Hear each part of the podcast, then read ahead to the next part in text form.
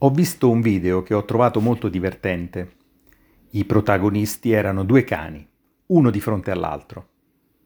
I due cani erano molto aggressivi, si ringhiavano e si abbaiavano contro. Erano però separati da un cancello e quindi non potevano azzannarsi, anche se il loro modo di fare faceva pensare che senza quella barriera lì a dividerli se ne sarebbero date di santa ragione. Nel frattempo un uomo si avvicina, apre il cancello e, come d'incanto, i cani smettono di abbaiare e si annusano amichevolmente. L'uomo richiude il cancello e voilà!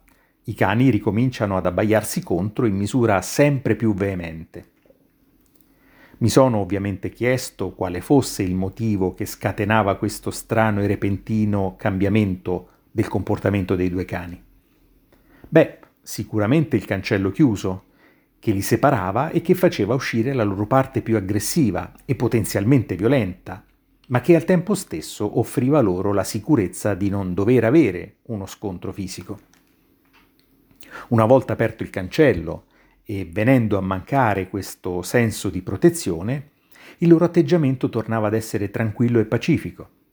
Non c'era una ragione così importante da giustificare una lotta tra i due animali forse anche per un innato spirito di sopravvivenza. Ecco, la combattività che si manifesta quando ci si sente al sicuro è in fondo quello che succede anche agli esseri umani, per esempio quando sono alla guida, chiusi all'interno delle loro automobili. La rabbia e tutta l'aggressività repressa sono libere di uscire fuori in tutte le loro sfumature. Tanto si sta chiusi all'interno della propria corazza, sicuri e praticamente invincibili. E così possiamo vedere come tanta gente in odor di santità quando cammina per strada, ovviamente come pedoni, diventare dei potenziali serial killer, dalla giugulare pronunciata, con i canini sguainati e con gli occhi iniettati di sangue quando stringono un volante in mano. Ma c'è anche una nuova frontiera che apre le porte su questo aspetto non lusinghiero del genere umano un territorio così vasto e apparentemente sicuro per gli odiatori seriali, i famosi haters, ed è rappresentata dal variopinto e sconfinato mondo dei social.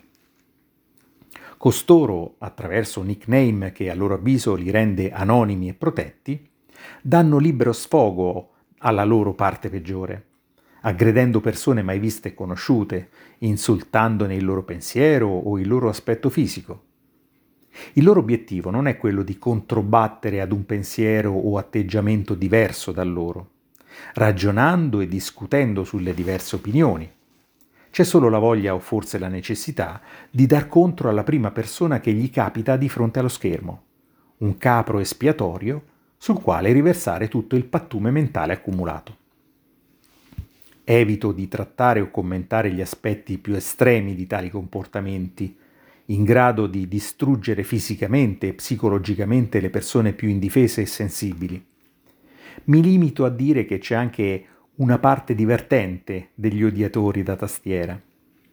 Mi riferisco evidentemente ai casi che non hanno lasciato conseguenze gravi se non le figure di melma fatte da questi personaggi, e cioè quando essi vengono denunciati dalla vittima, rintracciati ed indagati dalle autorità competenti.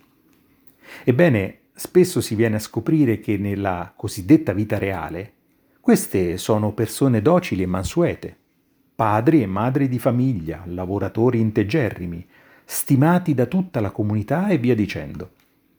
Come dei novelli Dr. Jekyll, vivono una vita irreprensibile, fatta però anche di tante piccole frustrazioni che si accumulano e che necessitano di fuoriuscire ma anziché dissolverle in modi diversi e senza dubbio meno invasivi nella vita altrui, ecco che i social, al pari di un interruttore o del famoso cancello di prima, attivano la modalità Mr. Hyde, il demonio infido e incontrollabile. E poiché alla fine siamo un po' tutti dei Dr. Jekyll, teniamo a bada il nostro dito accusatore e il nostro Mr. Hyde. Sono Evaristo Tisci e questo è il mio podcast che si chiama Perché? Ma forse lo cambio.